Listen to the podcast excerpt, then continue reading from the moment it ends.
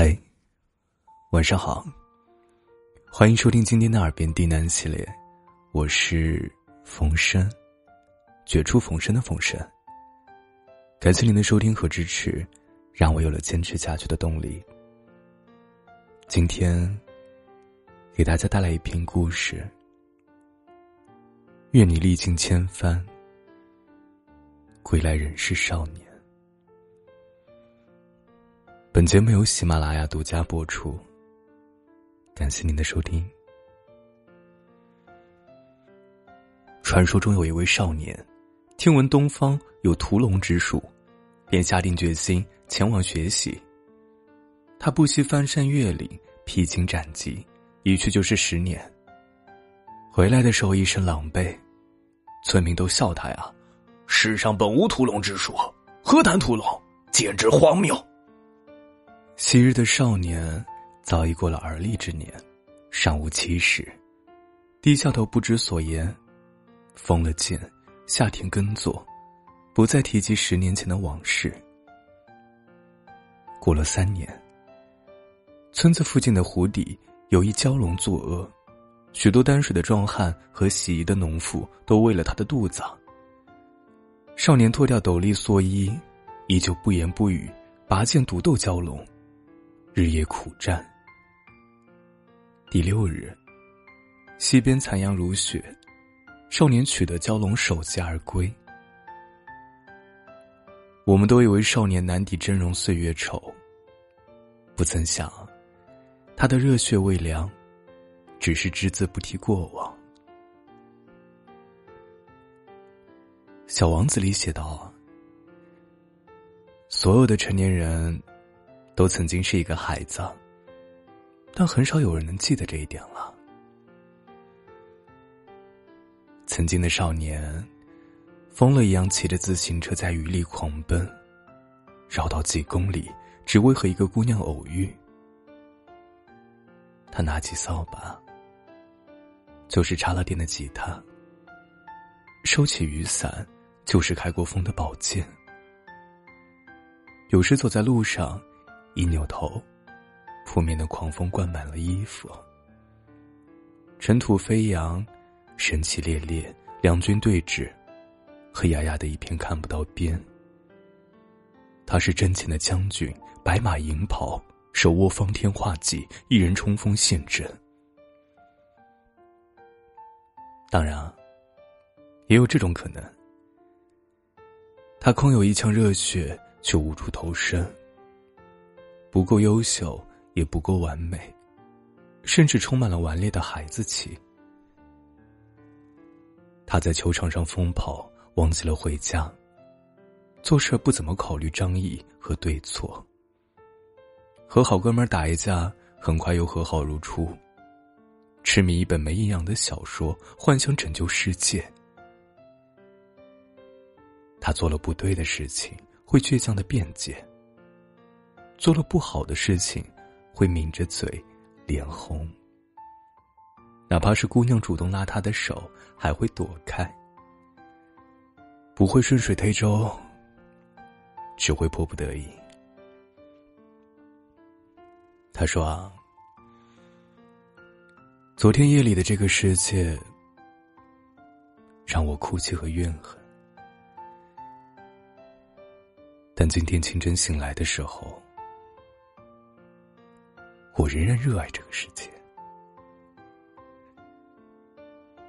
后来，少年落寞的穿行在城市的钢筋混凝土当中，怀疑自己的存在价值，怀念少年时节。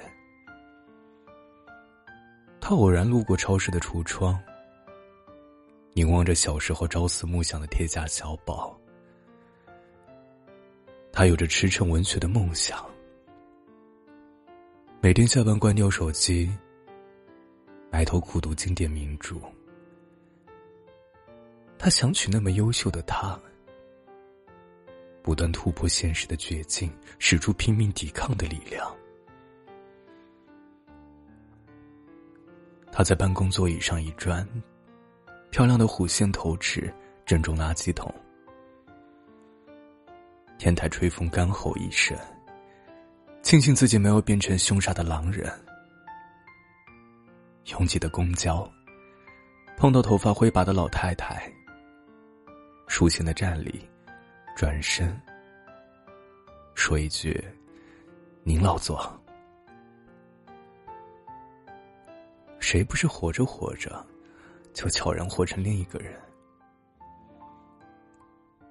青春梦醒，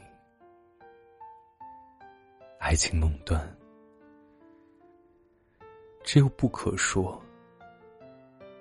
只有不必说。男人作为概念，给人的感觉除了象征宽厚的肩膀，还隐隐带有父权的威仪，或许让人敬畏。但男生亲近，而少年他的身躯上单薄，自顾不暇，但有一份热切和孤勇在。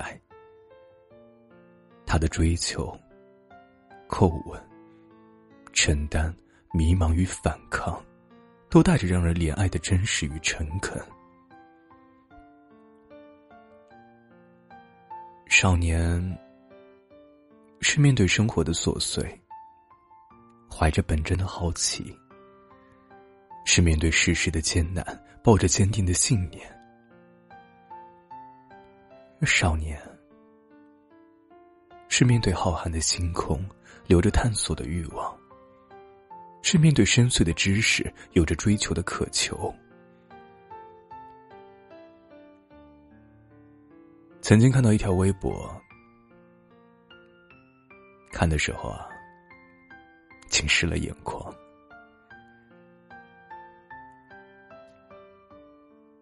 尚未配妥剑，转眼别江湖。愿历尽千帆，归来仍少年。